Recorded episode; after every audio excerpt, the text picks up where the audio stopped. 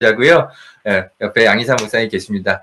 아, 지금 그 우리 서울시장 재보궐 선거를 앞두고 어, 마치 박원순 시장 심판 선거처럼 어, 이렇게 야당이 몰아가고 또 여권과 어, 일부 진보 언론을 중심으로 어, 이제 그런 이제 선거 분위기를 좀 조성해 가는데 과연 우리가 이번 선거를 어, 박원순 시장 심판 선거로 규정하는 것이 과연 맞는 것 맞는 것이냐 네. 네, 그거에 대한 이야기를 좀 하기 위해서 박원순 시장 사건의 에, 실체에 대해서 제가 최대한 알고 있는 선에서 어, 설명을 좀 드리고 있습니다. 예, 우리 네. 허재현 TV 구독자님들은 이미 많이 알고 계시지만 음. 양희산 TV 예, 구독자님들이 좀 처음 듣는 얘기들이 많으실 거예요. 예, 그래서 지금까지 그 양희산 목사님 이제 예, 지금 이제 방송 진행하면서 어, 박원순 시장과 어, 비서 사이에 좀 가까워질 수 있었던 어떤 계기와 사건에 대해서 좀 설명을 좀 드렸습니다. 지금까지. 네. 자, 그래서 제가 이제 그렇게 이제 생각을 하니까 이제 여비서의 행동이 이해가 되더라고요. 음, 도대체 네, 왜 네, 네. 자기가 피해자라고 주장을 하면서 네. 왜 근데 그 이전에는 어떻게 본인이 먼저 박원순에게 더 적극적으로 다가가는 모습을 보인 건 도대체 뭘까? 그 음, 이해가 안 됐잖아요. 그쵸. 근데 이제 그렇게 생각을 해보니까 이해가 되기 시작하는 거예요. 네. 네. 자, 그러면 여러분, 어, 이렇게 추정해 볼 수 있죠. 박원순 시장이 여비서에게 보낸 문자 메시지 중에 하나가 그게 있습니다.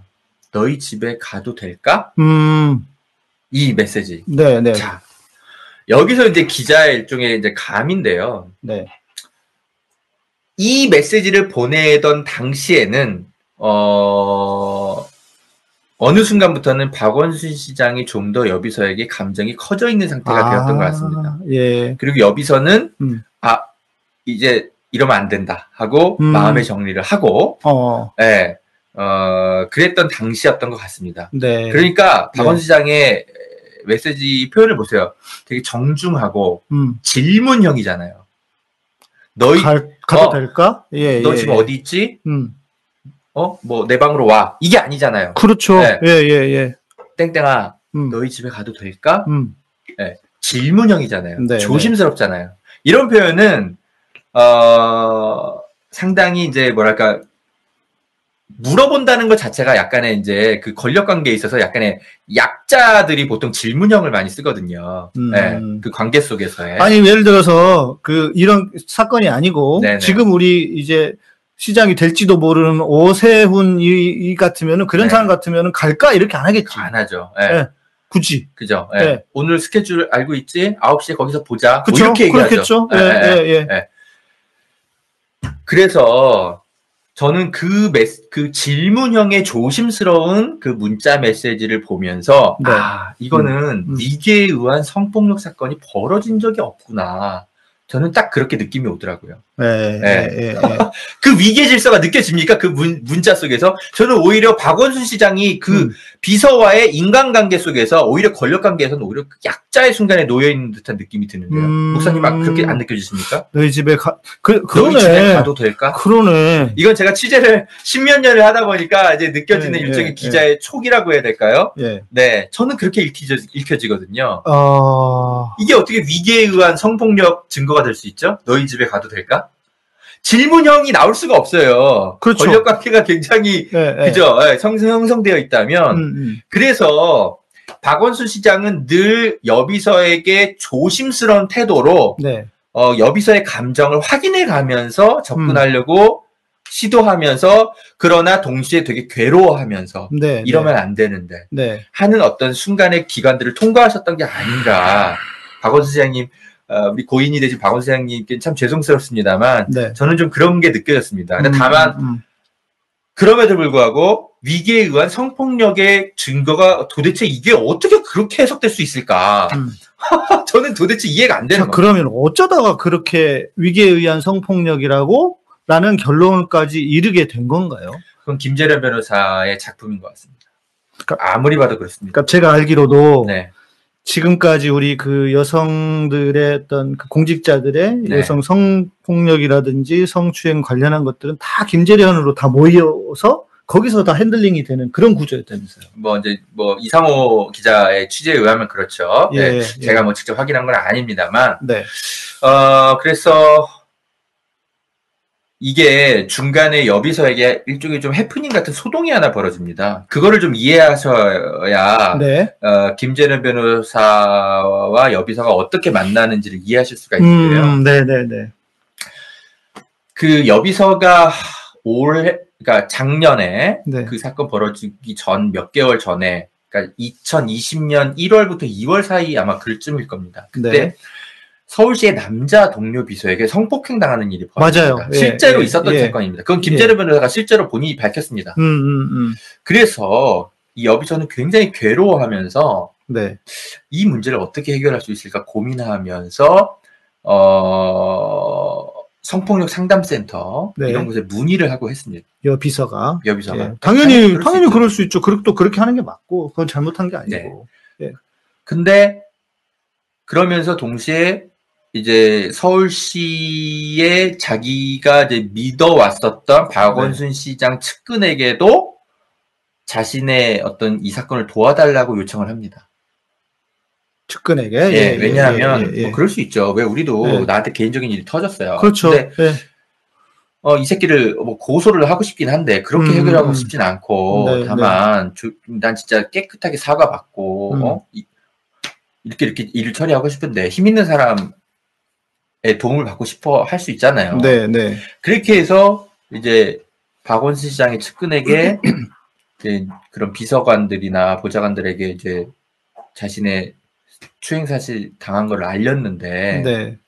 서울시에서 자기가 원하는 뜻대로 해주지 않은 거예요. 음, 왜 그랬냐면 제가 이제 내용을 들어보니까 네. 이 여비서는 서울시의 정식 신고 절차를 밟지 않고 예. 비공식적 방식으로 이 문제를 아. 해결하기를 요구했어요. 아, 그러면, 그거, 그러니까 그러면 이제 서울시가 또 완전히 다 잘못한 것도 아니네요. 그렇죠. 그러니까 서울시에 이제 성폭력 사건 무슨 대응 매뉴얼이 있을 거 아닙니까? 네네네네. 그 매뉴얼에는 이렇게 되어 있습니다. 서울시에 피해 사실을 신고해야 한다. 그래야만 조사가 이루어질 거 아닙니까? 아, 그래서. 네, 그냥 예, 예. 개인적으로 예. 전화 통화 해가지고 음, 나 당했어요. 뭐. 나 이렇게. 음. 누구한테 연락받은 누군데 음, 음, 음, 너 이런 짓 저지른 거 맞아? 음, 너 사과해. 이건 폭력 아닙니까? 그 만약에 그 당사자, 그러니까 양 어떤 사건이 벌어졌으면 음. 당사자가 있- 그죠 가해자 피해자가 있다면 네네. 가해자의 입장도 들어봐야 되는 거 아닙니까? 그렇네요. 왜냐하면 피해자가 이야기를 과장했을 수도 있는 그렇지. 거잖아요. 예. 그래서 서울시 차원에서는 진상 조사가 이루어져야만 그 성폭력 피해자를 도울 수 있는 겁니다. 그게 예, 매뉴얼상 예, 그렇게 예, 돼 예. 있어요. 근데 음. 어찌된 이유에서인지 그 여기서는 그런 공식적 절차를 밟고 싶어 하지 않았습니다. 아마 제가 추정한 건데 예. 그런 공식적 절차를 밟기 시작하면 음.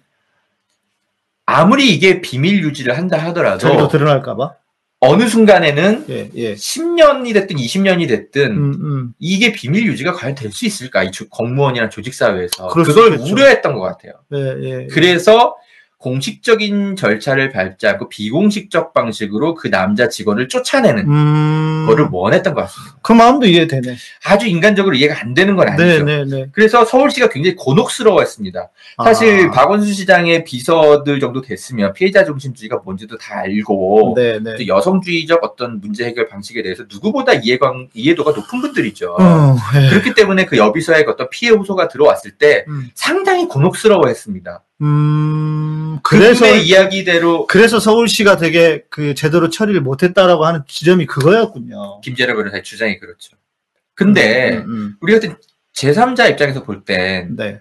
아니 어떻게 피해자의 신고가 들어왔다는 이유만으로 음. 남자 직원을 해고합니까? 아니 실제로 그런 일이 있었잖아요. 네. 전에 그 초등학교 6학년 학생들이 선생님이 자기들 뭐 이렇게 성추행했다 했는데 나중에 보니까 딱 거짓말이었어. 다 그런 건 아니지만 그런 일이 간혹 있잖아요. 간혹 있으니까 실제로 그러니까. 국가기관 네. 입장에서는 네. 공무원 입장에서는 음. 중립의 입장에서 이 사건을 조사에 들어갈 수밖에 없는 겁니다. 그렇죠. 예, 네. 우리가 무슨 사적으로 그냥 뭐 동네 반상회 열어가지고 음. 니제 니제를 알렸다. 어? 네, 너 우리 네. 동네에서 추방. 예. 이렇게 해결할 수 있는 것도 아니고 서울시 공무원을. 그러니까 서울시 그렇죠. 입장에서는 네. 계속 그 여비서에게 설득을 했어요. 제발 음, 서울시에 음, 신고를 음, 해라. 음, 음, 음. 신고해야만 서울시가 이 문제를 우리의 대응 매뉴얼에 따라 아, 넣어 그렇게까지 했어요. 예. 계속 설득을 했는데 네. 그 여비서는 그걸 거부했습니다. 그래서 예. 여비서가 찾아간 게 김재련 변호사였던 겁니다. 거기가 이제 문제의 시작이에요. 남자 직원을 어떻게 하면 좋겠느냐. 음, 음, 네. 음. 그런데 그랬던 겁니다. 제가 듣기로는 이제 거기에다가 뭐 박원순 시장 얘기도 들었는지 어쨌는지 해서 김재련 측에서 야 이거는 같이 엮어서 뭔가 작품 만들만 하겠다라고 김재련 변호사는 충분히 그럴 수 있죠. 그리고 이 그 이미 뭐랄까 우리 그 박원순 시장이라든지 민주당 쪽을 별로 좋아하지 않고 아니지 그냥 실제로 저쪽과 관련이 있는 사람이었으니까 요 참에 그냥 엮어서 한번 그렇죠. 해볼 수 있겠다 이랬던 것 같아요. 정치적으로 해석하자면 그런 정황들이 좀 있죠. 네. 다만 여비서가 처음부터 막 그런 뭐 계획을 음, 갖고 있었던 음, 것 같지는 않고 그 네, 여비서는 네. 순수하게 그 남자 직원에게 성폭력 당한 거, 네. 이 서울시의 공식적인 절차를 밟지 않고 사적인 방식으로 네. 그 남자를 남자 공무원을 응징하려고 했는데 음. 그게 서울시가 그렇게는 안 된다고 하니까 네. 어느 순간 박원순 시장 측근들에 대한 섭섭함이 음. 몰려왔던 것 같습니다. 음, 그랬을 수 근데 있겠네요. 그것이 또한 박원순 시장에게 또한 섭섭함으로 연결이 됐던 것 같습니다.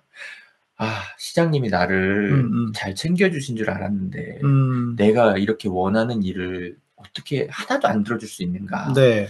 박원순 시장에 대한 인간적 섭섭함을 함께 느꼈던 것 같습니다. 아, 그래서 김재련 변호사가, 음. 어, 여기서 이거 당신 남자한테 성폭력 당한 것 뿐만이 아니라 음. 서울시의 대응 시스템에도 문제가 있고 네, 네. 그리고 가만 보니까 박원순 시장 역시도 형사적인 책임을 물을 수 있을 정도의 성희롱을 한 것 같다. 네, 네. 이게 죄가 되는지 안 되는지 한번 고소라도 한번 해보자. 음. 라고 김재련 변호사가 설득을 한 것 같습니다. 실제로 김재련 변호사가 네. 언, 언- 언제 한번 그렇게 기자들에게 밝힌 적이 있어요. 여비서는 처음부터 고소를 음, 음. 어, 박원순 시장을 처벌하려고 했던 게 아니다. 이것이 죄가 되는지 여부를 알아보기 위해 고소를 검토했다. 이렇게 적이 그래요. 있습니다. 네. 그런데 이제 그런 건가? 그러면 어 본인들이 시작을 이렇게 했으니 아예 그냥 근데 지금 그렇게 말했 그 말해 말에 비하면 예를 들면 그 박원순 시장님 그 장례식 발인하는 날이었나요? 그죠. 그때 네, 기자회견하고 맞습니다. 나는 그거 보고 진짜 어떻게 인간들이 아무리 그래도 지- 저럴 수가 있냐? 정치적 선택이죠. 예, 아주 예, 고도의 계산된 네. 기자회견이죠. 예, 예. 그러니까 박원순 시장의 발인이 열리면 그 다음 날 신문 일면에는 다 그 사진으로 음, 박원순 시장이 음, 추모 분위기로 도배가 되지 네, 않겠습니까? 네. 그 사진이 일면에 실리지 않게 하기 위한 기자회견 사진 으로 도배되게 하기 위한 음. 여성단체의 고도의 정치적인 전략이었던 것 같습니다. 왜냐하면 네, 여비서가 그 그러니까 서울시의 이제 박원순 이제 측근 비서관이 네, 여비서를 설득했습니다. 실제로 기자회견 전에 뭐라고 설득하냐면 제발 예, 기자회견을 하루만 늦출 수 없냐. 음, 음, 음. 네. 박원순 시장이 발인 날이다. 그러니까 그렇게 설득을 했는데 여비서가 뭐라고 답장을 보내냐면 예. 죄송합니다. 제 뜻이 아니고요. 그렇지. 에, 단체에서 결정된 일이라 아니, 제가 바꿀 수가 그 없습니다. 지금 그뭐 이건 좀 다른 얘기긴 하지만 네네. 우리 축구 선수 기성용 선수 있잖아요. 네네네. 얼핏 들어보니까 그 피해자라고 하는 쪽에 네네. 변호사가 네네. 어 야 이거 가다가 멈추면은 뭐가 되냐 이런 얘기를 했다는 그, 그런 기사도 나오더라고요. 네네. 그러니까 이거는 어떤 피해 당사자들의 어떤 피해 당사자의 의중이라기보다는 네. 변호사가 네. 여기까지 왔으니 야 이제 몸 불러나 네. 없는 것도 만들어야 돼뭐 네. 이런 분위기까지 간 게 아닐까 참 뭐 기성용 사건은 뭐 제가 취재를 안 해서 뭐라고 네, 참 네. 논평하기 좀 그런데 어떻게 보면 이 사건은 여성 단체의 네 모르겠습니다. 이 정치적인 계산 음, 이런 것들 때문에 어떤 상당히 왜곡되고 부풀려지고 네 어 그렇게 벌어졌던 사건이 아닌가 싶습니다. 그러니까 아, 음, 제가 이제 뭐 이미 다 설명드렸지만 박원순 시장이 부적절한 행동을 설사 했다 하더라도 예. 이게 이렇게까지 지금 문제 삼을 만한 예, 그러니까요. 위기에 의한 성폭력 사건으로 음. 도저히 증거가 안 나오거든요. 네, 증거뿐만이 네, 아니고 수많은 그 박원순 시장, 그 서울시, 그 박원순 시장의 우호적인 사람도 있고 그렇지 않은 사람도 다 뒤섞여 있는데 네, 네. 어떻게 다 하나같이 다 음. 박원순 시장님 실수하는 걸 본 적이 없다. 이렇게 얘기를 한다는 게 말이 됩니까? 그 그러니까 여비서의 관계를 떠나서 네, 네. 어떤 여자 공무원들과 무슨 회식 자리가 있건 음. 어떤 자리가 됐든지 간에 박원순 시장은 한 번도 흐트러진 모습을 보인 적이 없다라는 거예요. 그래요. 예. 그것도 대단한데. 원래 성품이 그런 분위기니까. 예. 참. 그래서 믿기지가 않았다. 아우, 어떻게 믿기지 않았냐면 실제로 예, 예. 미투 사건이 이제 벌어졌다고 했을 때 처음에 그 여비서가 등, 등장하진 않았잖아요. 네. 그때 서울시에서는 어떤 소문이 났었냐면 음. 다른 사람으로 착각한 거예요. 그 피해자를. 아. 그러니까 박원순 시장 주변에서는 음, 도대체 이런- 있을 수가 없다. 이런 일이 일어날 수가 없다. 네, 평소 네, 음. 박원순 시장님 측근에서 벌어진 일인 게 아니라 네. 다른 어떤 사고 현장이 있었던 것으로 다들 생각하고 음. 누, 도대체 누구한테 벌어진 일이야? 다들 엉뚱한 사람을 지목하고 있었더라고요. 그럴 정도로 박원순 시장 주변에서는 그런 그런 일이 아예 단 한 차례도 목격된 게 없었던 겁니다.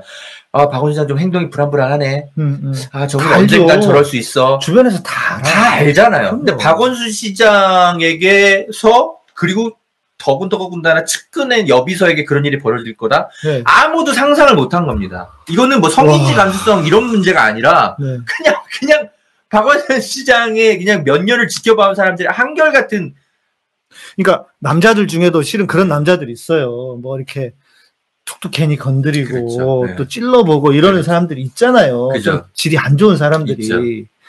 그리고 실제로 뭐 우리 뭐 국회의원들 중에 뭐 애인 없으면 다 바보라고 뭐 이런 얘기가 돌 정도로 정치인들 네네. 게 뻔한데 근데 주변에 아무리 숨겨도 측근은 다 알잖아요. 제가 네. 고목을 했기 때문에 네. 군종병은요 목사가 얼마나 그런지 다 압니다. 네.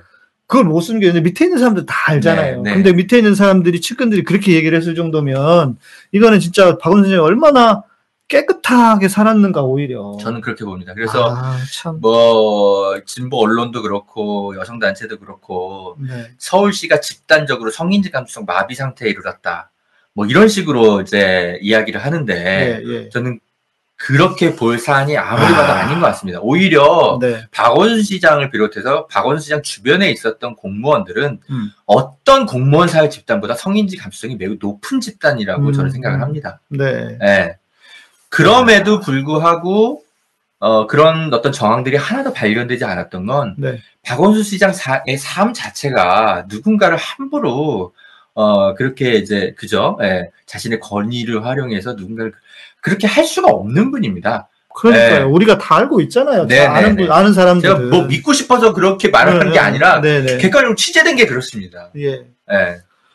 어, 그래서 어 제가 이제 답답한 건 뭐냐면요, 여러분 이제, 서, 이제 서울시장 선거를 좀 돌아오면 음, 네.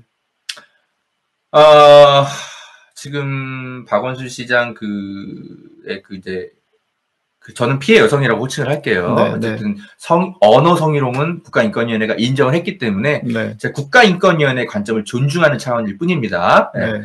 어, 그 피해 여성에게 애초에 처음에 피해 호소인이라고 음, 이야기했다라는 이유만으로 네. 박영선 캠프에 후보 선대위에 있었던 사람들이 다 지금 사퇴를 하고 있습니다. 고민정 포함. 고민정 네. 의원을 포함해서 그렇죠. 네.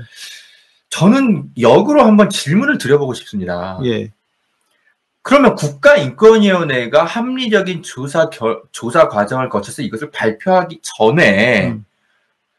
무조건 피해자의 그 호소가 나왔다는 이유만으로 피해자라는 호칭을 붙이는 게 과연 맞느냐? 음. 이것은 다른 세계 언론, 세계 그, 그러니까 미투의 본고장인 미국 사회에서조차도 없는 일입니다. 하니까 이게 지금 댓글에서도 말씀하시지만 지금 우리나라 이 페미니즘이 진짜 문제 같아요. 문제가 굉장히 심각합니다, 예, 목사님. 예. 제가 단적인 예를 들어드릴게요. 아니 저도 네. 여성의 권위 네. 그리고 실은 기독교 신앙이라고 하는 것이 한국에 기독교가 들어왔을 때 여성의 인권 신장 이것을 위해서 엄청나게 기독교가 기여한 바가 크거든요. 그래서 저는 항상 사람은 누구든지 다 평등하고 누구든지 다 존중받아야 된다고 생각을 합니다. 그런 그렇게 생각은 하지만 뭔가 우리나라의 페미니즘은 지금 뭔가가 일그러져 있어요. 뭐가 좀 이상해 아무리 생각해도. 너무 과잉입니다. 음, 네, 그래서 네. 어, 우리 양희삼 TV 구독자님들 이 얘기 아마 처음 들으실 거예요. 미국에서는요, 어, 2018년에 워싱턴 포스트 기자들이 네. 공화당 상대로, 공화당 정치인을 상대로 내가 어렸을 때 성폭행 당한 적이 있다라고 미투 선언을 하러 온 여, 자가 있었는데요. 예, 예. 워싱턴 포스트 기자들이 음. 그 처음엔 그 여자의 이야기를 듣다가 음. 검증하는 과정을 거쳤을 거 아닙니까? 그렇겠죠. 예. 근데 이 여자가 거짓말을 하고 있다라고 확신을 하고 오. 조작 미투 사건을 오히려 거꾸로 밝혀냅니다. 아. 그래서 예. 그 여자 그 여자의 실체가 까발려져서 음, 음, 음. 워싱턴 포스트 그 기자들은 그해 말에 퓰리처상을 받았습니다. 아, 그러나 네. 워싱턴 포스트 사, 사내에서 그 당시에 뭐 2차 가해 논란이라든지 음, 음, 너 음. 기자들 성인지 감수가 떨어진다 이런 어떤 여성계의 논란이나 이런 게 미국 사회에서 전혀 없었습니다. 왜냐하면 네. 누군가의 폭로가 있었다라는 이유만으로 음. 피해자로 규정해서는 안 된다라는 건 너무나 합리적인 판 합리적인 거거든요. 그렇죠. 근데 네. 미투의 본고장인 미국 사회에서조차도 음, 음. 그런 논쟁이 전혀 없습니다. 와. 그런데 한국에서는 유독 네. 누군가의 피해가 있었다, 보호소가 있었다는 이유만으로 음. 그냥 피해자라는 용어를 무조건 써야 되고 피해자라는 용어를 쓰지 않은 정치인은 사퇴해야 되고 아니, 그러니까 예를 들면 저도 저도 좀 무섭더라고요. 왜냐면 목사도 많은 사람들의 어떤 앞에 설 수도 있고 주목을 받기도 하고 또 많은 사람들 앞에 있는 거잖아요. 만약에 어떤 그 교회에서 조금 이상한 사람이 나 목사님한테 당했어요 이렇게 해버리면 교계에서 사실 얼마나 그런 일 왜? 그런 좀 예, 많- 예, 많아요. 근데 이제 목사들은 하도 그런 짓을 많이 하니까 음. 그럼 이렇게 나올 수도 있는 거예요. 그렇게 이제 만약에 언론에 언론에 인터뷰라도 하고 그렇게 했으면 야 양이삼이 저거조차도 저 끝까지 그랬어 이렇게 그냥 나도 그냥 진짜 도매꿈으로 완전히 나도 이게 매장당할 수도 있겠다. 누군가의 피해만 나오면 예, 예. 말이 됩니까 그게? 그러니까요. 조사를 해봐야죠. 아니 작정하고 실은 최근에도 네. 저희 그 카타콤 안에도 그런 일이 있었어요. 그러니까 저하고 관련된 건 아니었고 다른 그 우리 뭐 상담 교수님하고 관련된 일이었는데 좀 이상한 거야. 그 친구가 막 메갈인가 워마든가 그랬어요. 음. 말도 안 되는 이야기로 막 하면서 막 제보하고 뭐 그 기독교 뉴스엔조이라고 있거든요. 기독교에 뉴스엔조이 제보하고 막 그래서 편집 편집부장이 나한테 연락이 왔더라고요. 목사님 이런 제보가 들어왔는데 어떻습니까? 이러면서 아이씨 말도 안 되는 소리 하지 말라고 그 당신들이 그거 내 고소해 버릴 거라고. 그리고 그 이게 상황이 그런 상황이 아니고 걔가 메갈인가 워마든가 그런데 말도 안 되는 일로 뭐 무슨 성폭 성추행을 했다고 과일을 먹여 먹여주라고 그랬대요. 근데 그거라고 성추행이라고 그랬다는 거야. 그래서 이런 뭐 말도 안 되는 소리를 하냐고. 일단 목사님을 제가 좀 사실 지켜본 몇 년의 기간이 있는데 사적으로 아니 제가 그랬다는 건 아니었어. 다행히 그때. 아 네, 다른 교수가 그랬는데 어, 네, 저한테 이제 그럴 분이 아니죠. 몰라 나도 모르긴 한데 네, 나도 네. 사람이니까 그렇긴 네, 한데 네, 네, 네. 근데 그렇게 만약에 거짓말로 그렇게 진짜 작정을 하고요. 해버리면 거짓말하는 사람들은요. 리플릿 죽은 자기가 진짜인 줄 알고 말하잖아요. 네. 그러면 지- 진짜 나도 나도 완전히 묻힐 수 있단 말이에요. 네. 매장당할 수 있는 거예요. 그래서 그 이번에 이제 박원순 시장 사건 그렇게 겪고 나서 민주당이 워낙 이제 수세에 몰리다 보니까 음, 네, 네, 네. 무슨 뭐 사퇴하라 그러면 그냥 다 사퇴하고 맨날 사과하라 그러면 그냥 그냥 바로 그 다음날 음. 사과해버리고 그러는데 저는 그만하셔도 될 것 같아요. 왜냐하면 네. 일반 대중의 정서가 그렇게 꼭 여성 단체에 호의적이지 않습니다. 그런 것 같아요. 네, 다 댓글 보면 네. 그 여가부 없애라고 그런 네. 글 댓글도 많고. 저는 오히려 네. 이번에 그 여비서가 이제 기자회견을 열어가지고 민주당 시장 나오면 다 어? 불안하다 이런 식으로 얘기했잖아요. 예. 그 비서의 호소를 듣고 음. 예. 그 비서의 호소를 듣고 나 국민의힘 찍어야지 이럴 대중이 몇이나 있을까요? 저는 하, 오히려 그게 오히려 역효과를 일으켜서 네. 예. 그 비서가 그런 얘기를 한 게 저는 오히려 음. 예, 오히려 역효과를 저는 그리고 네. 그거는 정치 개입한 거 아닙니까?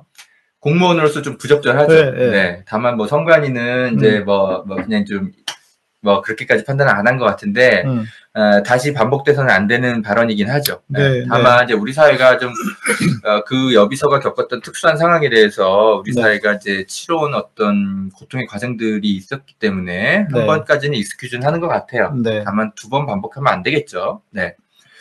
그래서 저는 어 사실 민주당의 그런 과도한 피해자 중심주의를 요구하고 네. 어떤 그런 얘기를 하는 사람들은 사실 굉장히 소수에 불과하고 음.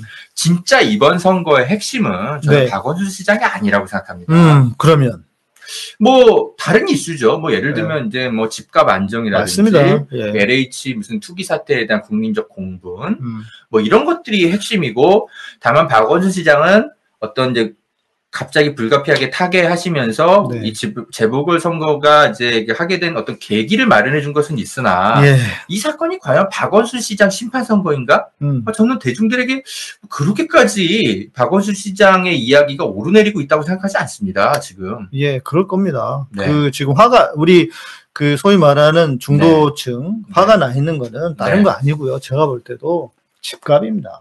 네. 집값이 너무 올랐잖아요. 그러니까 이게 저도 가서 너무 어이가 없을 정도로 네. 뭐 집 앞에 1, 2억은 돈도 아니에요. 네. 여러분 우리 1, 2억 벌려면요. 1, 2억 모으려면 도대체 몇십 년을 모아야 될지 몰라요. 그렇죠. 10년간 1억 모으기도 힘들잖아요. 네, 그런데 직장인이.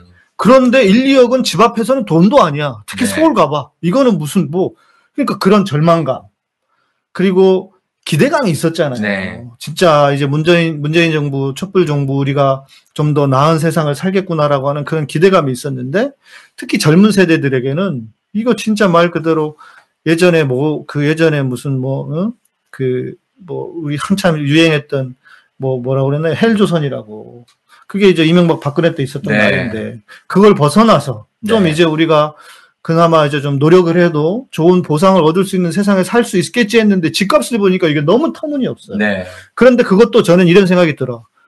아, 일부러 그런 건 아니니까. 억지로 그랬겠어. 네. 그런데 거기까지도 계속 참고 있었는데 LH 사건이 딱 터지면서 네. 그것도 저는 이런 실수도 있었다고 봐요. 1차 조사, 1차 조사에 대한 발표를 했는데 8명 연루됐다. 막, 그 뭐하러 그걸 발표를 하냐고. 그거를 너무 성급했던 것 같아요. 그러니까 이제 사람들이 이것들도 다 똑같은 놈들이야. 이렇게 가버린 것 같아요. 네. 그러니까 아, 이제 그런 백그라운드 속에서 어 이게 지금 네. 어려운 상황인 네, 것인 그런 선거이지, 이게 예. 박원순 시장의 그 여비서 사건에 책임을 묻기 위해서 음. 서울 시민들이 박원순과 민주당을 심판한 선거다. 저는 하, 뭐 그런 유권자가 한 5%도 안 될 거라고 생각합니다. 그렇죠. 예, 너무 예, 예. 과잉해서 여론이 언론이 좀 다뤄주고 있는 측면이라는 생각이 저는 음, 음, 들고요. 네, 예. 그래서 민주당이 물론 뭐 반성하는 모습 늘 보이는 건 좋지만 음. 어, 그 몇몇의 여성 단체의 과장된 어떤 주장들 그리고 진보 언론들의 저는 오류라고 생각하는데 네. 어, 그런 것에 너무 매몰되어서 수세적으로 나올 필요 없고 어, 이제 그만 사과하셔도 될 것 같습니다. 충분합니다. 네. 네. 예, 제가 박원순 시장 사건을 살펴보니까 음, 어, 민주당의 책임이라고 하기도 좀 그렇고요. 네. 네, 박원순 시장에게 아주 사소한 부적절한 어, 어떤 감정의 흔들림의 시간들이 있었던 것 같지만 음, 그건 민주당의 시장이 됐건 뭐 뭐 뭐 새누리당의 시장이 됐건 뭐 음. 어떤 깨끗한 정의당의 그 정의당 대표도 실수하지 않습니까? 어떤 사람이 어, 어떤 지자체장이 됐건 그냥 벌어질 수 있는 어떤 인간적 어떤 참 불행한 어떤 순간일 뿐인 것이지 이게 네. 정치와 정당의 문제는 아닌 것 같습니다. 적어도 박원순 시장 사건은. 자, 이제 그러면 그러면 왜 박원순 시장은 이렇게 모든 사람에게 가슴 아프게 또 보- 그렇지만 또 본인 은 얼마나 더 힘들어 힘드셨겠어요. 왜 그런 극단적인 선택을 하셨을까? 여기에 대한 이야기도 좀 추적을 해가야 여러. 가지 생각을 해볼 수 있죠. 그 일단 최근에 이제 공개된 박원순 시장님의 마지막 행적들이 한 두 개가 있는데요. 네, 네, 첫 번째가 네, 돌아가시기 한 시간 전, 음, 한두 시간 전에 네, 어, 박원순 시장이 최측근 비서관에게 네. 박원순 시장이 통화한 내용이 공개가 됐습니다. 그게 예. 이제 손병관 기자의 책에 음, 담겨 음, 있습니다. 음, 네, 박원순 시장이 마지막에 뭐라 그러셨냐면 맞서 싸우겠다. 음, 저도 그거 봤어요. 네. 시장직을 내걸고 싸우겠다라고 음, 음, 했습니다. 네, 네, 네. 시장직에 있으면서 싸우는 게 아니고 내가 음, 도의적 책임을 지고 시장직은 사퇴하겠는데 네. 다만 끝까지 싸우겠다라고 얘기했습니다. 그거는 예, 예. 시장직을 던진다라는 건 자신의 약간의 실수에 대해서 인지하고 있다라는 겁니다. 음, 도의적 책임은. 음, 그래서 네. 이 파고를 혼자서 넘기 힘들다. 음, 누가 문제 삼으려면 문제 삼을 수 있다 정도 얘기를 측근에게 한 맥락이 그겁니다. 음, 잔디 냄새 좋아 킁킁. 음, 음, 너 집에 가도 돼? 음, 음. 약간의 좋아하는 감정을 표현한 거. 네, 네. 네. 그러나 아, 예. 그런 실수를 한 것만으로도 시장직을 사퇴하긴 하겠으나 음, 음. 그 이상의 문제 제기를 나에게 해서 책임을 묻는다면 난 음. 그거에 맞서 싸우겠다. 싸우겠다. 예. 라고 얘기하신다는 게 마지막에 뒤늦게 공개가 됐고요. 네. 두 번째는 그린벨트 문제 해, 그 해, 해제하는 문제를 넣고 예. 어, 문재인 정부와 아주 심한 음. 갈등을 겪고 계셨습니다. 그 얘기도 저 들었었어요. 네. 되게 그 적극적으로 막으셨다고 그러더라고요. 적극적인 수준이 어느 수위로 파악이 됐냐면 예. 시장직을 역시 사퇴하려고 음. 고민을 하셨습니다. 아, 그래요. 김현미 국토교통부 장관과 거의 이제 단판을 짓는 자리에서 네, 네. 당신들 음. 나의 동의 없이 그린벨트를 결국 국토교통부 권한이거든요. 음, 음, 협의는 네, 해야 네. 되지만 예. 결국 그린벨트 해제하면 나 서울시장직 사퇴하겠다. 이렇게 선언을 했었습니다. 아니, 씨, 그런데 이 오세훈이 같은 놈이 되게 생겼으니 어떻게 해야 되냐고, 이게. 그러니까 오세훈은 지금도 뭐 그러고 있죠. 과거에 내곡동 그린벨트가 네. 풀리는데 나는 존재도 몰랐다. 그럴 뿐더러 이제 무슨 뭐, 어? 일주일 안에 다 재개발 풀겠다고. 아우, 진짜. 진짜 그렇게 그러니까 서울시장에게 그린벨트는 정말 음. 어 뭐 자기가 어떤 생각을 갖고 있는지 사람마다 이제 정치 철학은 다를 수 있지만 그린벨트에 대해서 네. 다만 서울 시민의 허락 없이 그린벨트가 함부로 풀린다거나 이런 거는 서울시장으로서는 정치적으로 굉장히 예민한 문제인 거예요. 음, 음. 박원순 시장은 아예 시장직을 던져놓겠다고 문재인 정부를 거의 겁박하듯이 저항하셨던 분, 어떤 네, 에피소드가 네. 뒤늦게 최근에 확인됐습니다. 예, 예. 돌아가시고 나서. 예. 근데 오세훈 시장은 내 어? 주택국장 정결 사항이어서 내가 보고받은 것도 없고 음. 그랬다고 지금 해명하고 있지 않습니까? 네. 내곡동 그린벨트 풀리는 게 이게, 이게 말이 됩니까? 그러니까 이분은 당선돼도 서울시에서 무슨 토지 규제가 어떻게 근처에 풀리는지 신경 안 쓰겠다는 거 아닙니까? 그리고 서울시 제가 들었는데 서울시 공무원들이 엄청 지금 긴장하고 있대요. 오세훈이 워낙 그 권위적인 사람이어가지고 네 맞습니다. 그 돌아오면 야 이거 어떻게 또 그 분위기 어떻게 해야 되나 이렇게 너무 극과 극이잖아요. 네, 박원순 시장님하고는 네. 아 참 네. 그래서 여러분 뭐 오늘 이 방송 참 들으시는 분들은 참 어떤 생각 하실지 모르겠습니다. 저 개인적으로는 저는 이번 지방선거가 박원순 시장 심판 선거가 결코 될 수가 없고 음. 그렇다고 제가 민주당을 찍으라는 얘기가 아닙니다, 여러분. 그건 여러분의 선택입니다. 다만 이런 말씀을 드리고 싶어요. 오세훈과 이명박이 서울시에 있었을 때에 서울시정으로 돌아가는 것이 네. 과연 최선인가? 음. 아무리 민주당이 못 믿었다 하더라도 그러니까요. 그러니까요. 그렇잖아요. 그러니까 보세요. 단적으로 LH 이 투기 폭로 어떤 시민단체가 했는지 아십니까, 목사님? 그 최초에?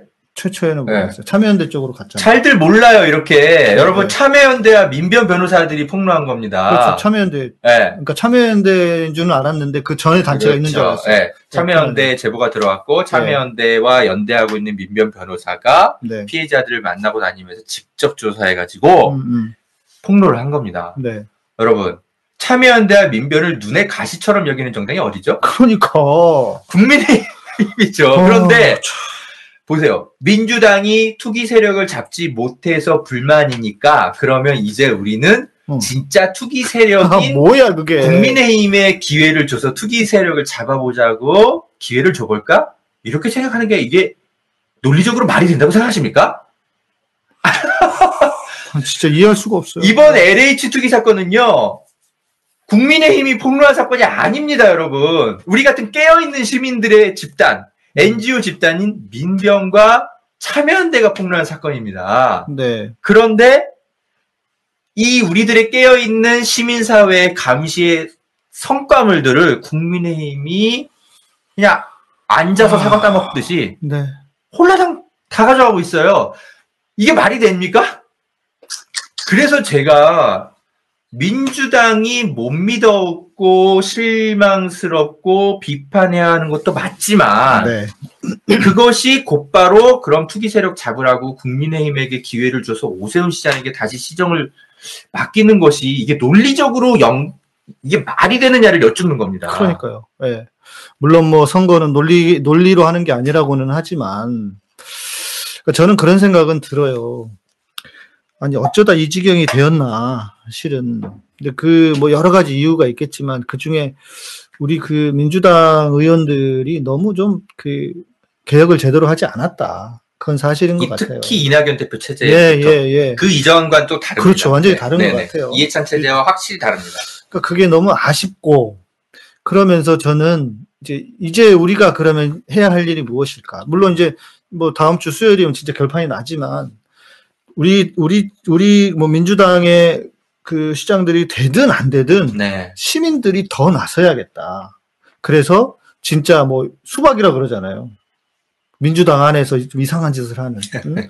그런 분들이 활개치지 못하도록 뭔가 우리 시민들이 나서서 좀 막, 막고 또, 그러니까 저는 걱정되는 게 뭐냐면, 네네. 만약에 이게 지- 그 선거 지고 나면, 뭐 예전에 뭐, 예전만큼은 아니겠지만, 이게 또 내부에서 뭐 지금도 벌써 뭐, 그 이재명 지사가 일이니까, 네네. 뭐 흔들어서 뭐 또 친문 쪽에서는 뭐 절대 싫어하고 이러니까 막 그렇게 그렇게 뭐 룰을 바꾸려고 한다 그러잖아요. 저는 그런 이야기가 나올 수도 있다는 생각이 들어요. 네. 그러면 우리 시민들이 먼저 나서서 이 수박 깨기 프로젝트를 좀 해야 되지 않을까. 그래서 네. 제가 실은 열린 공감 쪽에 접촉을 했어요. 이거 좀 합시다. 안 되겠다. 이거 진짜 어쩌다 우리가 이렇게 됐느냐. 그리고 지금 아니면 제가 볼 때는 만약에 진짜 정권 뺏기잖아요. 검찰 개혁 다시 돌아가죠. 물론 뭐 그 우리 의회가 있으니까 어떨지 모르겠지만 그래서 되든 안 되든 우리 저 시민들이 야 이거 좀 저도 실은 그랬어요. 180도 딱 되고 나서는 야 이제 또 우리 할 만큼 했다 이런 생각했거든요. 네. 그런데 이게 뭐야? 이거 완전히 거꾸로 돼가지고 그래서 이게 안 되겠다. 우리 우리 그 시민들이 네. 네, 나서야겠다. 뭐 네. 어쩔 수 없다. 이거는 우리의 운명인 것 같아요. 촛불 시민들의. 우리 양희삼 TV 구독자님들 몇 분 보고 계시죠? 지금 53. 쉬운 세 명의 양희삼 TV 구독자님께도 제가 하나 좀 설명드리고 싶은 게 하나 더 있습니다. 네. 방송 마치기 전에 여러분 오세훈 시장이 불과 몇 개월 전까지 전광훈 목사가 진행하는 집회에 연단에 함께 서서 연설하셨던 거 혹시 아셨습니까? 목사님 아셨어요? 저 알고 목사님은 아실 수 있을 것 같아요. 네. 워낙 봤지. 뭐 전광훈 목사. 쪽에 뭐 있었으니까. 여러분, 정강훈 목사가 우리 사회에 지난해 끼친 해악과 민폐가 어마어마하지 않았습니까? 그러니까요. 사실 천만 서울시를 대표하겠다는 광역 지자체장 후보라면 네. 결코 정강훈 목사에 대한 태도가 이래서는 안 됩니다. 맞아요. 우리 시민의 안전과 직결되어 있는 음, 어떤 그런 보건 정책의 수장입니다. 음, 광역 지자체장은. 네. 그렇다면 적어도 이번에 관훈 토론회가 됐든 뭐뭐 방송사 토론회가 됐든 누군가는 질문을 했어야 됩니다. 네. 당신 정광훈 목사와 음, 집회에서 함께 연설하기로 했는데 정광훈 목사에 대한 정확한 입장을 밝혀라. 네. 누구도 질문하지 않습니다. 이래도 됩니까? 지금 코로나 시대인데 아이고. 저는 이 언론이 굉장히 문제가 크다고 생각합니다. 네. 오늘 물론 뭐 어, 오세훈의 이제 용산 참사에 대한 발언, 음, 음. 네, 뭐 좋은 질문이 나와서 오세훈 시장의 어떤 검증에 어떤 새로운 계기가 되고 있는데 저는 지금 코로나 시대이기 때문에 반드시 오세훈에게 질문해야 되는 핵심 질문이 그거라고 생각합니다. 네. 정강훈 목사에 대한 입장을 밝혀라. 음. 어떻습니까, 목사님? 그러니까 실은 정광훈 같은 경우에는 우리 기독교에서 볼 때는 뭐라고 해야 될까? 해충이 해충, 해충 수준, 해충 수준. 그리고 실제로 지금도 계속 우리가 이렇게 막 400명, 500명 이게 된 것이 8.15 이후에 그- 계속 줄어들지 않고 있는 거잖아요. 네네. 그러니까 정광훈 때문에 우리 수많은 사람들이 얼마나 많은 사람들이 특히 소상공인이나 피해를 받고 얼마나 많은 사람들이 고통을 당했어요. 네. 이게 있어서는 안 되는 그러니까 존재할 수는 있겠지. 네. 그러나 어떻게 그런 인간이 그렇게 8.15 집회 때 그렇게 쌩 난리를 치면서 하도록 그렇습니다. 내버려 두냔 말이에요, 우리 사회가. 오세훈 시장이 서울광장 열어줄 수 있습니다. 그러니까요. 이제. 예, 그러니까요. 네. 네. 그런 시대를 불과 보름 뒤부터 만날 수 있습니다, 여러분. 네, 이거 어떻게 생각하십니까? 네. 저는 민주당을 찍으라고 말씀드리는 게 아닙니다. 다만 오세훈 시장이 서울시장으로 있었을 때를 결코 잊어서는 안 된다. 네. 예. 잘 판단하시라고 말씀드린 겁니다. 그리고 이렇답니다. 오세훈이 되면 네. 지금 박원순 시장이 추진했던 100여 가지의 그것들을 다 막겠다. 그러겠죠. 이렇게 하고 있다는 거예요. 근데 네. 그 중에는 정말 우리가 이, 런 거에 사람이라, 이 사람이라고 하는 것이 있을 때는 몰라요. 네. 있을 때는 진짜 그분이 귀한지 몰라. 모르죠. 네. 그런데 가고 나면 얼마나 그 빈자리가 큰데 만약에 이제 오세훈 와보세요. 여러분 진짜 땅을 치고 후회할 거예요. 보름 뒤에 뉴스공장 폐지될 거예요. 그러니까 여러분 뉴스공장 5월 1일부터 없습니다.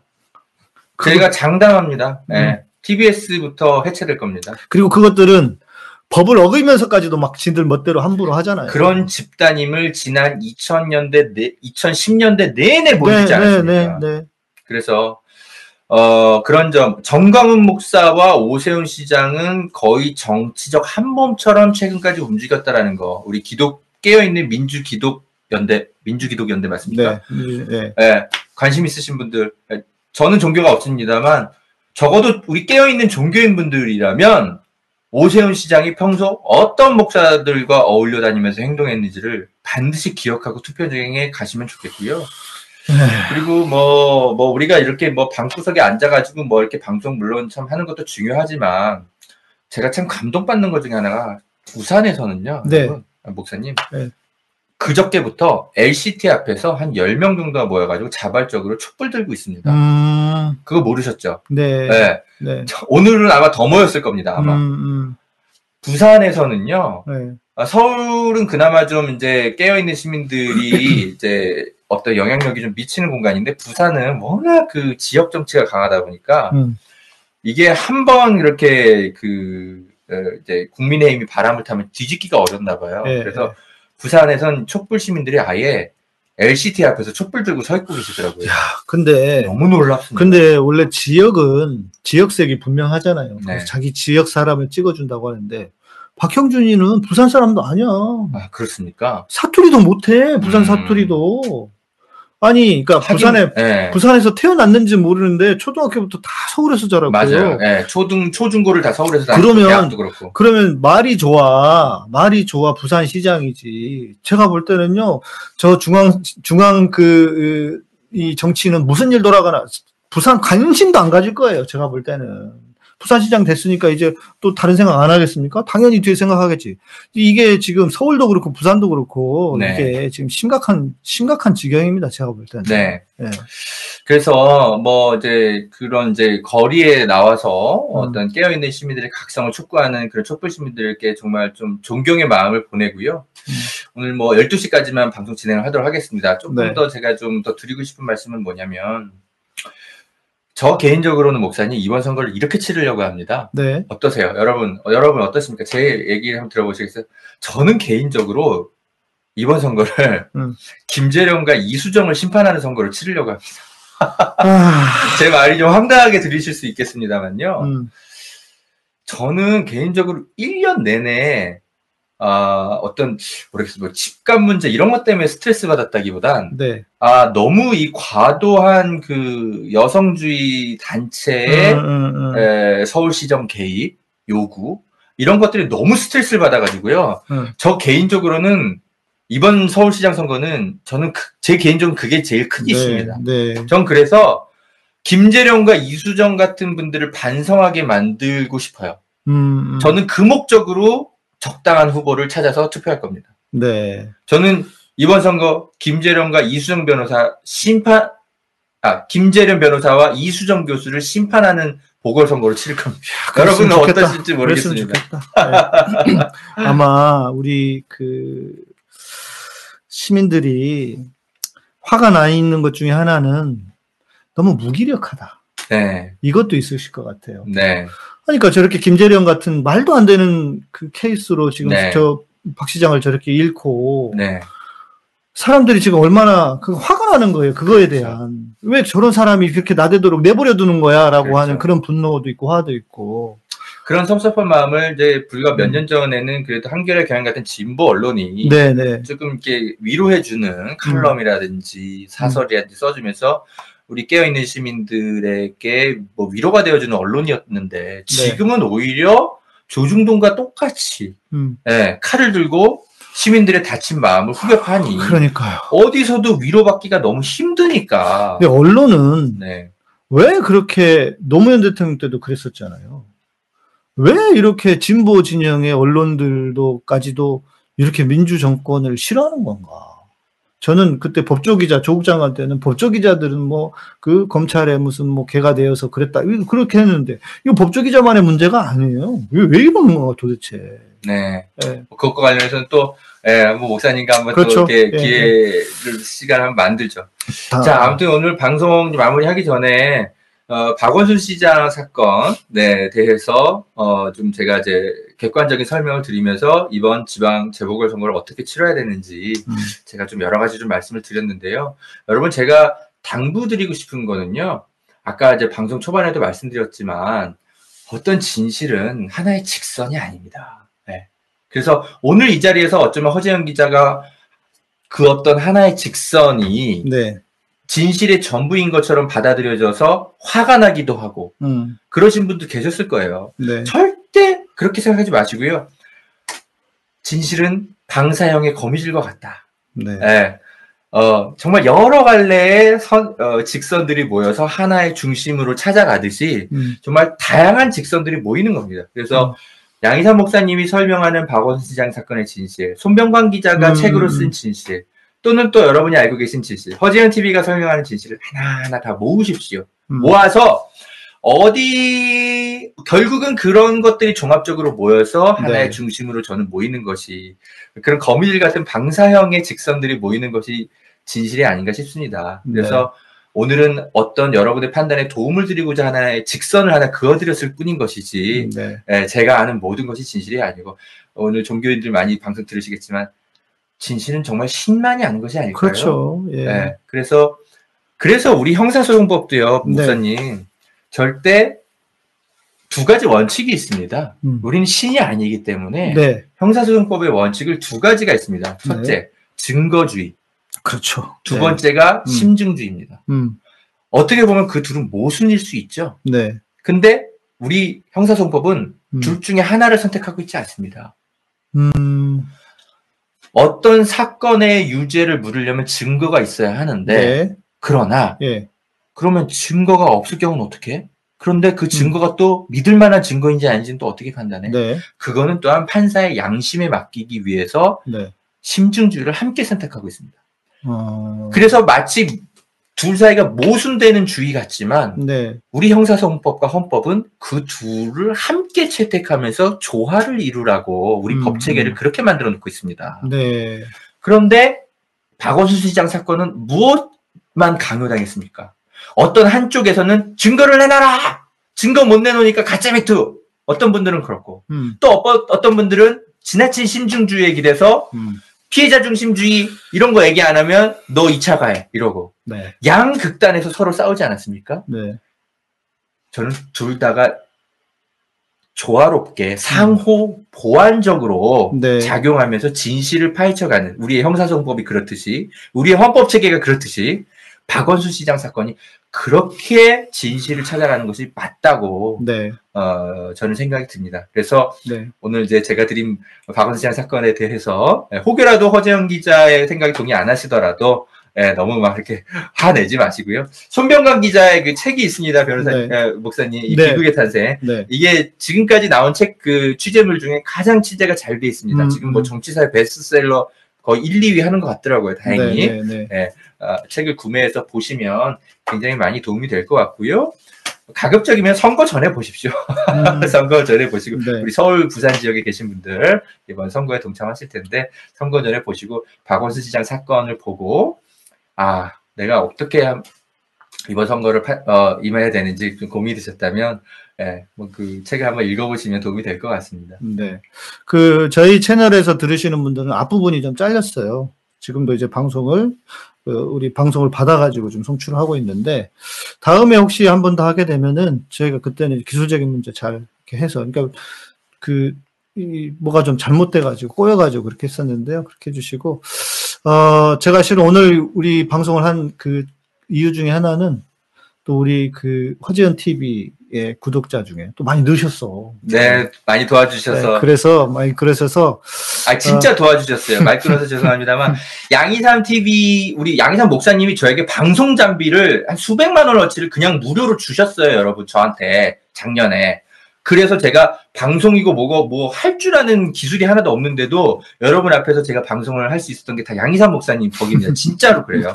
네, 뭐 마침 저희가 전에 사용하던 컴퓨터랑 장비가 있었어가지고 그래서 이제 좀 우리 허 기자님이 여러분 아시다시피 좀 이렇게 아픔이 있고 그러셨는데 저는 어. 그 실패한 사람도 성공하는 그런 사회가 돼야 된다고 생각해요. 참. 그래서 네. 제가 누구보다 그냥 마음속에 허 기자님한테 드리면 좋겠다 해서 그냥 아까운 마음 하나도 없이 진짜 이렇게 드렸는데 여러분들이 또 이렇게 구독자도 많아요. 많이 이렇게 늘어나시고. 근데 저희는 이런 불편, 이런 문제가 있어요. 이, 이 시사 방송 중에서도 기독교인들이야.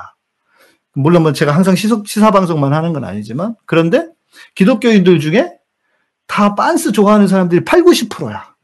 그러니까 너무 힘들어요. 네, 그래서 네, 여러분들이 혹시 신앙인들 계신다면 네 오셔서 양이삼 TV 구독 좀 네, 많이 구독해. 주시고 오늘 몇십 명 올- 올라갔어요. 몇십 명 아유, 올라갔는데 감사합니다. 네, 감사하고 여러분 네.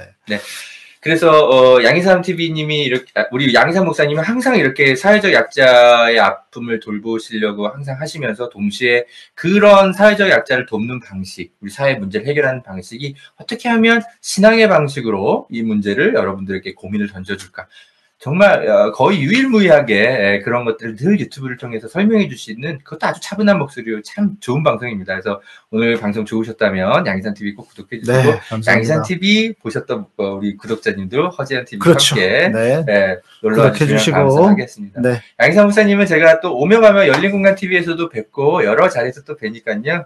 또 한번 또 찾아뵙도록 하겠습니다. 목사님 뭐 어, 저는 워낙 우리 구독자님들과 많은 이야기를 해서요. 네. 예, 뭐 이번 이 지방선거에 대한 이제 뭐 마지막 말씀 좀 해주셔도 되고 네, 마지막으로 한 말씀 방송 끊을까요? 그 다들 그러시는 것 같아요. 그 그래도 여론조사가 이렇긴 하지만 우리가 나가서 선거하면 어떻게 될지 모른다. 게임은 실은 역전 역전승이 진짜 재밌는 게임이잖아요. 그러니까 저는 이랬으면 좋겠어. 그냥 큰 표 차 안 나고 한 뭐 몇천 표 차이로 어, 서울에서 박영선 시장이 되는 거야. 그러면 민주당도 민주당도 정신 좀 차릴 수 있을 거고 네. 우리도 슬퍼하지 않을 수 있고 네. 네. 그러지 않을까. 그래서 여러분 맞습니다. 서울 계시는 분, 부산 계시는 분, 또 그 선거도 하시고 또 제가 이제 그런 표현을 썼는데 전도해야 돼. 이게 교회 용어긴 한데 투표하라고 전도. 예, 그렇게 해 주시면 좋지 않을까 싶습니다. 네. 네. 자, 여러분. 저는 어, 내일 시사 바리스타 어, 녹화 방송을 통해서 또 우리 허젠 TV 가족들 또 만나도록 하겠습니다. 어, 박형준 후보의 여러 가지 도덕성 검증하느라고 제가 취재도 하고 직접 법원도 왔다 갔다 하면서 고발장도 제출하고 어, 그러느라고 굉장히 바쁜 거 여러분 이미 알고 계시죠? 네, 그렇게 늘 이해해 주셔서 고맙습니다. 네. 내일은 시사 바리스타로 허젠 TV 구독자님들 만나겠습니다. 아, 우리 채널에서 허기자님 티, 허기자님 채널 구독 눌렀대요. 아이고 감사합니다. 네. 네.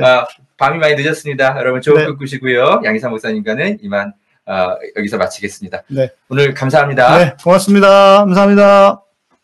목사님 뭐 음악 하나만 틀어주십시오. 네. 아, 그럴까요? 그러면서 끝낼까요? 목사님 노래 부르실 거 있잖아요. 아, 여러분 음악을. 음악 들으면서 우리 헤어지겠습니다. 양희삼 목사님 원래 가수세요. 네. CCM 음. 가수십니다. 네. 음악 그, 들으면서 우리 헤어집시다. 제가 쓴, 제가 쓴 곡들이 있는데요. 네.